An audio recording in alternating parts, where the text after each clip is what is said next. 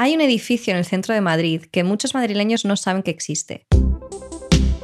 Hace solo un par de años su aspecto físico era bastante deplorable. Su fachada estaba desgastada por el paso del tiempo y su único rasgo distintivo eran las ventanas y puertas de ladrillo que se veían al pasar. Era un edificio en ruinas y falto de una buena capa de pintura. Su fachada exterior estaba cubierta por tres o cuatro árboles y en la calle se podían ver varios coches aparcados en fila. Si vives en el barrio de Chamberí, como lo hizo Igor González, probablemente no supieras que existe. Estate atento ya que te contaremos cómo un edificio histórico pasó de tener un carácter emblemático a estar completamente abandonado. Este es nuestro productor, Kevin García King. Imagina que el Santiago Bernabéu acabara en ruinas y desapareciera de la historia de Madrid. Esto es de lo que vamos a hablar en este episodio. La historia comienza en el 2008, cuando Igor, un hombre de mediana estatura, con pelo corto y gafas, acaba de comenzar un periodo de excedencia de su trabajo. Pues fue una época en la que pedí una pequeña excedencia de trabajo para desconectar un poco. Un viernes empecé la excedencia y el domingo por la noche estaba viendo la tele y vi un programa en el que una señora mayor iba a dar de comer a unos, a unos mendigos que vivían en un edificio ocupado en Chamberí. Y como yo vivía en Chamberí en aquella época, me picó la curiosidad y me quedé a verlo. La señora entraba en el edificio y de repente pues, hablaba con un portero que había allí y aquello estaba como medio en ruinas y de repente sale una especie de patio enorme. Un patio de una magnitud considerable, teniendo en cuenta la zona en la que se encontraba. Estamos hablando de 2.000 metros cuadrados solo de patio. Al parecer el presentador del programa se puso a hablar con una de las personas que ocupaban el edificio, y de fondo se veía el enorme tamaño de la estructura. Y dice el portero, no, no, es que esto era un antiguo frontón que lleva muchos años abandonado y tal. Y dije, un frontón, un frontón en Madrid. Yo eh, con mucha gente desconocía la historia de la pelota en Madrid y que aquí se construyeron grandes frontones, porque no estamos hablando de frontones pequeñitos, estamos hablando de grandes frontones, lo que equivaldría hoy a un Bernabéu escondido en el centro de Madrid dedicado al juego de pelota.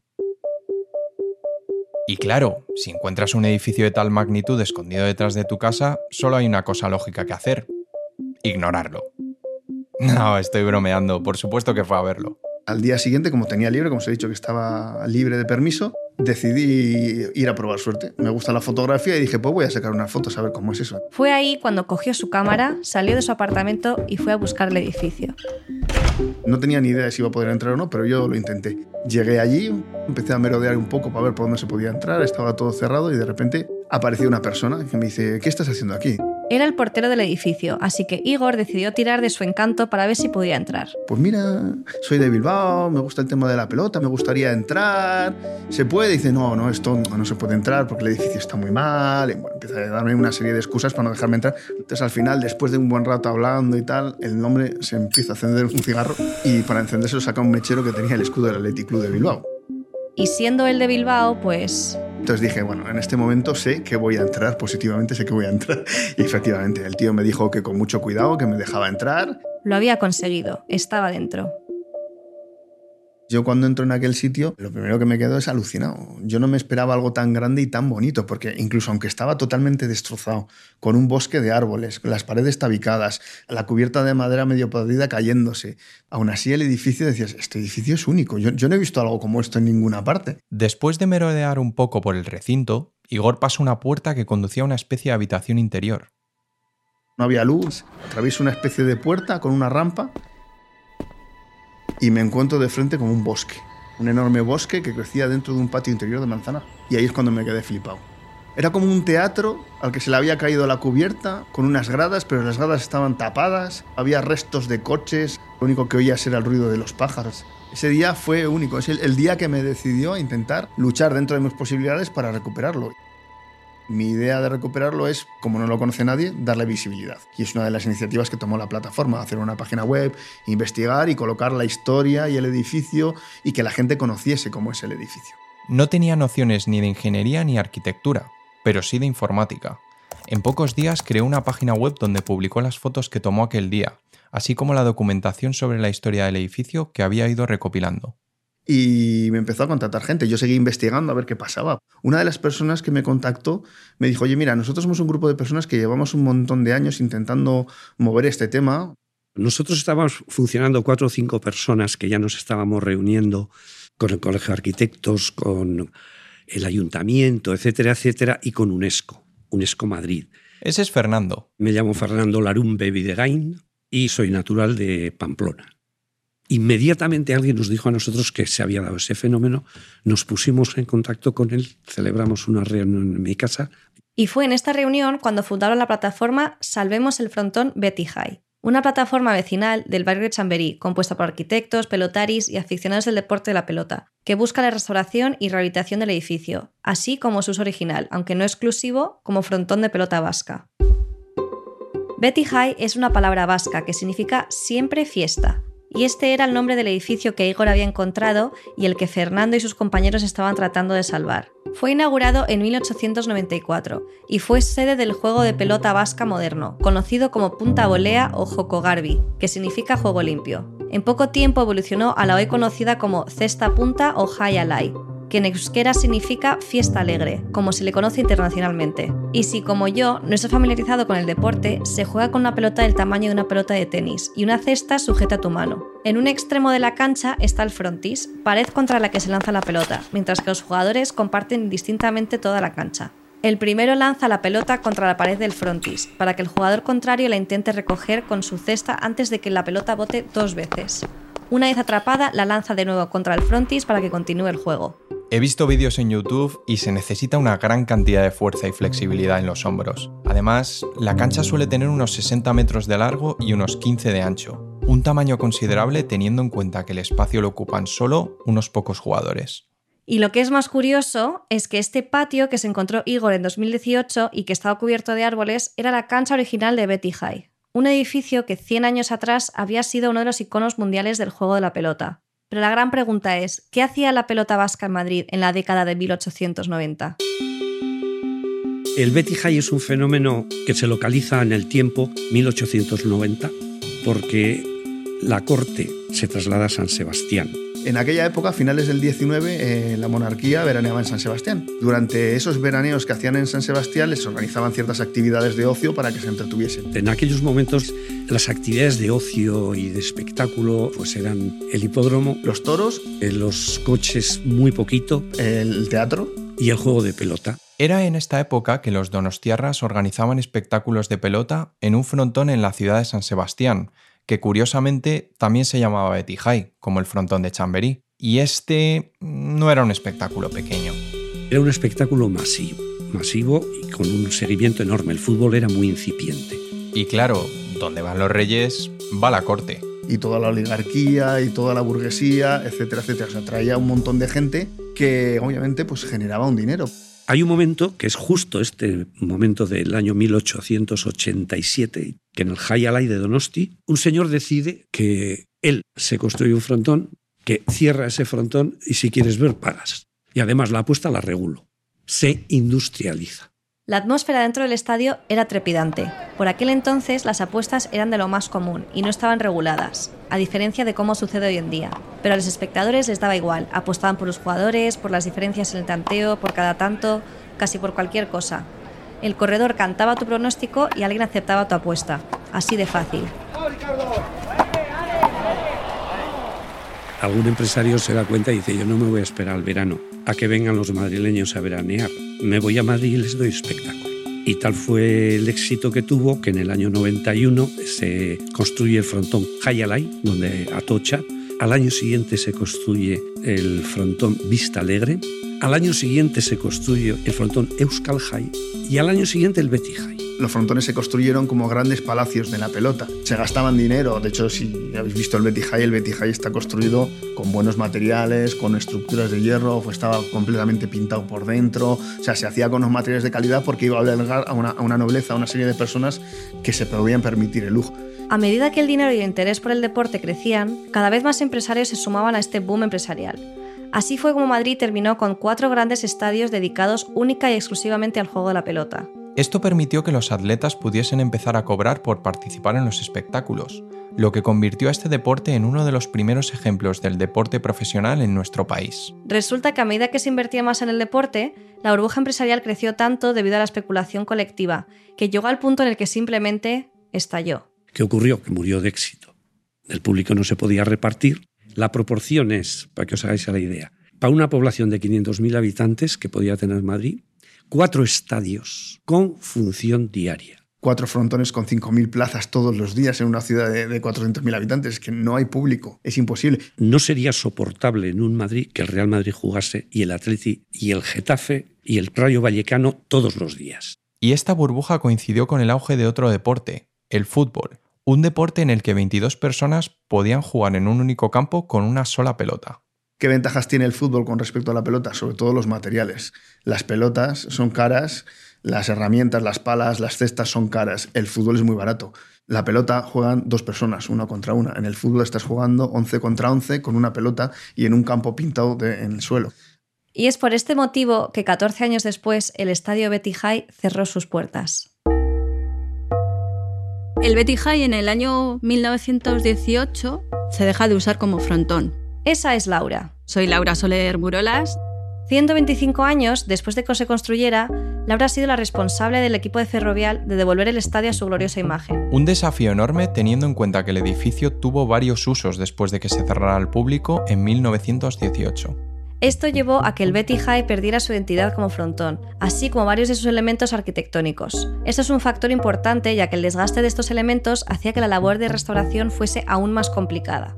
Por ejemplo, En el año 1919 tenemos la solicitud de una licencia para la apertura del hueco para poder pasar por debajo del edificio y que pasaran coches ya. Se construyó en la cancha un taller de coches y claro, la construir en la cancha ya no se puede utilizar como frontón. Entonces había un taller en medio y todas las gradas abiertas. Supongo que pensaron que era un espacio desaprovechado y lo que hicieron fue tabicar todas las gradas para utilizarlas como naves diáfanas. Y una parte de fondo, pues que la habilitaron como vivienda, con sus ventanas, con sus chimeneas, con su patio, su tendedero, etc. Entonces el edificio en aquella época se convirtió como una especie de nave industrial en la que albergaba muchos talleres del barrio, pequeñas fábricas de reparaciones eh, que fueron ocupando el espacio. Tuvo muchos usos y yo creo que incluso a usos de los que no tenemos ni idea. Incluso se llegó a grabar una película allí en los años 80. Finalmente, en 2011, llegó el momento que Igor y Fernando habían estado esperando. El edificio fue declarado bien de interés cultural por la Comunidad de Madrid, un hito para la plataforma y el futuro del edificio que en aquel momento se estaba viniendo abajo. En el momento en que ya el ayuntamiento se decide a expropiarlo, tiene la obligación por ley de mantener ese bien cultural.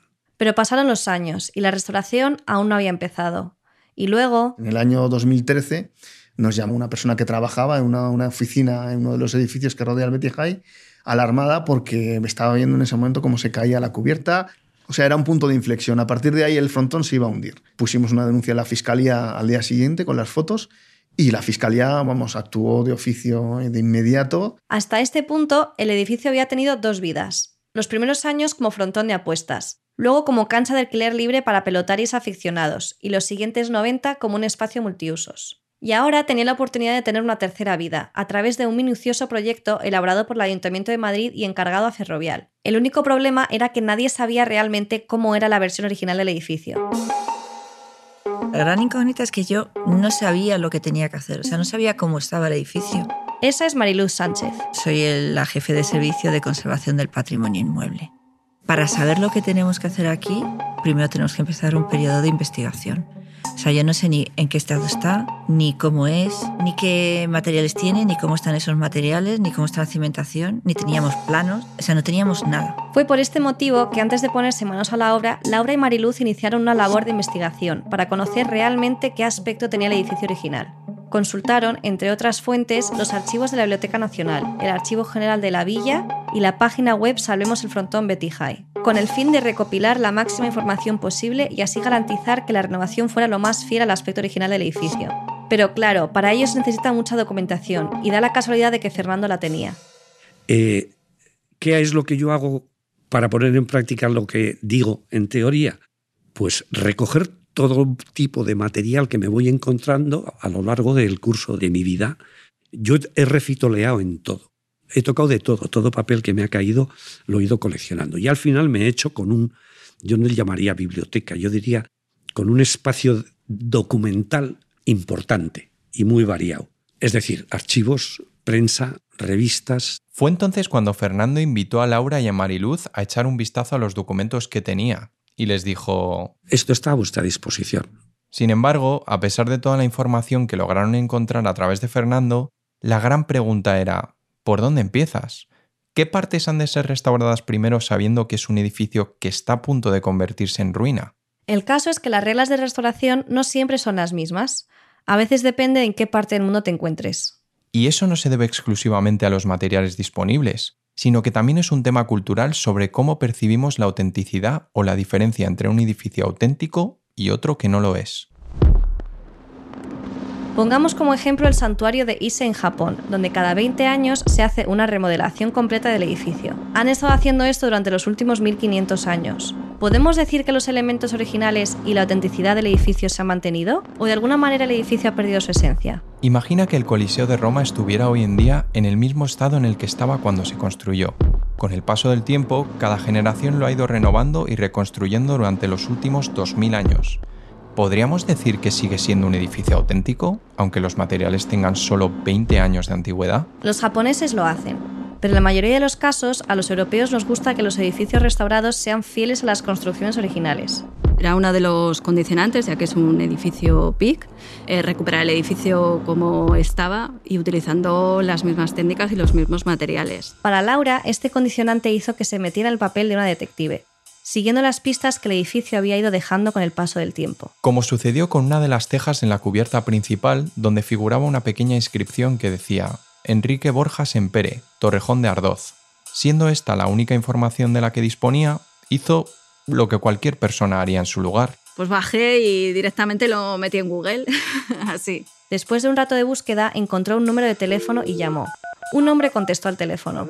El nieto del dueño de esa fábrica. Bueno, le pregunté, pues le dije, hola, mira, pues eh, te llamo de Ferrovía Lagromán, verás, estamos haciendo un proyecto y nos hemos encontrado una teja y quería saber si es vuestra. Y me dijo, sí, tal, es de mi abuelo, tiene que ser de los años 50 o 70, pero exactamente por qué, claro, ¿por qué me lo estás preguntando? Laura le comentó que era porque estaba restaurando un antiguo frontón en Madrid y había encontrado una teja hecha en su fábrica y era en la única zona del edificio que todavía mantenía las tejas originales, el tejado principal. Y el resto del edificio, el cuerpo de gradas, tenía una cubierta de zinc, de otro tipo de material totalmente distinto. Al principio pensaban que la zona donde habían encontrado la teja estaba cubierta de zinc cuando se construyó el edificio original, y que las labores de renovación en los años 70 habían consistido, entre otras cosas, añadir este tipo de teja. Pero la verdad es que no estaban del todo convencidos por esta teoría, y claro, si vas a restaurar el edificio manteniendo los elementos originales, debes primero estar seguro de lo que vas a hacer. El enigma siguió creciendo, ya que la persona con la que Laura había hablado por teléfono tenía otra teoría. Y además de ello, la teja que habían encontrado era plana. Y me dijo que probablemente esa cubierta sería de teja curva, de teja árabe porque la teja plana se había empezado a utilizar mucho después, no en el año 1894, sino más o menos por el año 1910, 1915. Esto hizo que el equipo rechazara la teoría de las tejas planas y se pusieran a buscar una teja curva dentro del edificio. Con ello conseguirían demostrar una nueva teoría, en la que ambos techos habían sido cubiertos con esta teja curva cuando se construyó el frontón. Pero descubrimos otras tejas que tenían otra inscripción, y la inscripción era Gran Tejería de Loisilio, la mejor y más barata de Castilla la Vieja.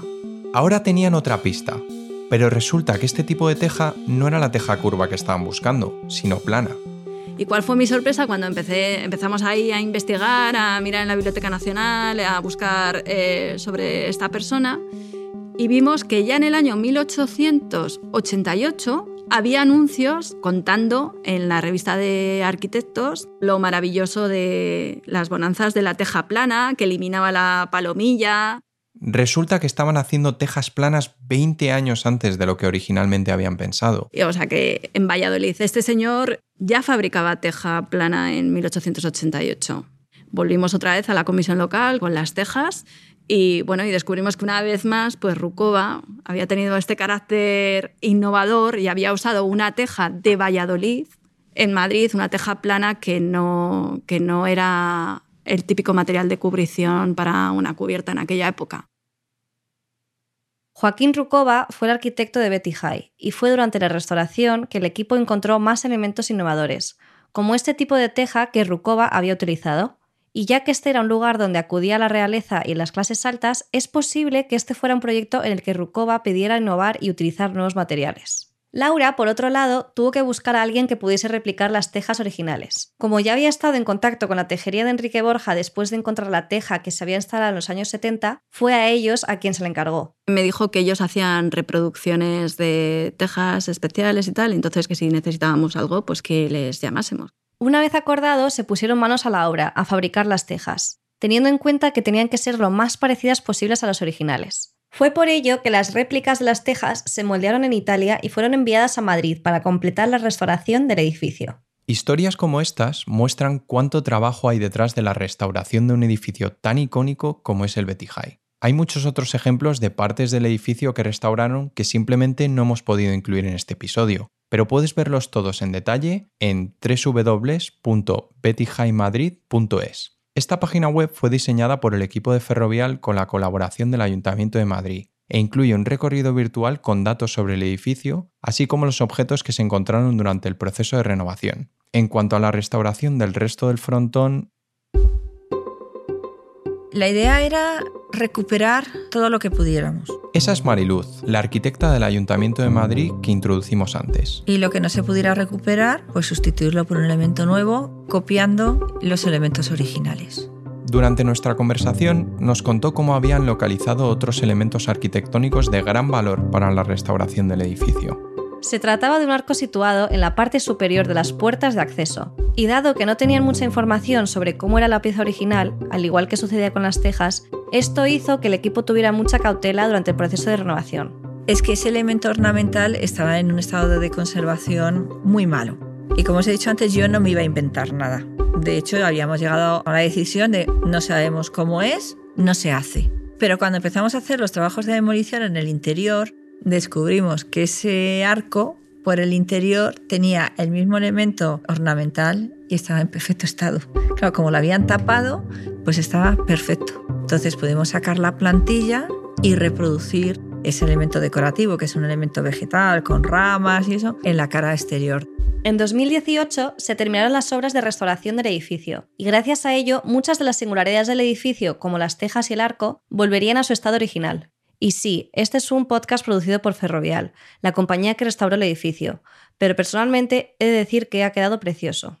Tan bonito que Fernando y Igor piensan que debería ser declarado Patrimonio de la Humanidad por la UNESCO, un hito que sin duda podría ocurrir. Porque estamos detrás de que UNESCO reconozca el Betty High si se rehabilita canónicamente, es decir, que constitutivamente el Betty High sea lo que era, con las adaptaciones hoy día de luz, agua, seguridad, mm, evacuación, etc., se declare patrimonio de la humanidad. El tema de la declaración de patrimonio de la humanidad lo movimos con UNESCO. Lo que pasa es que nos dijeron que para que se fuese declarado patrimonio de la humanidad tenía que estar restaurado y en uso. Por lo tanto, el High no solo es que sea un símbolo que, bueno, ahí queda como un museo, pagas entrada, entras, lo ves y te vas. El High podría tener una vida impresionante.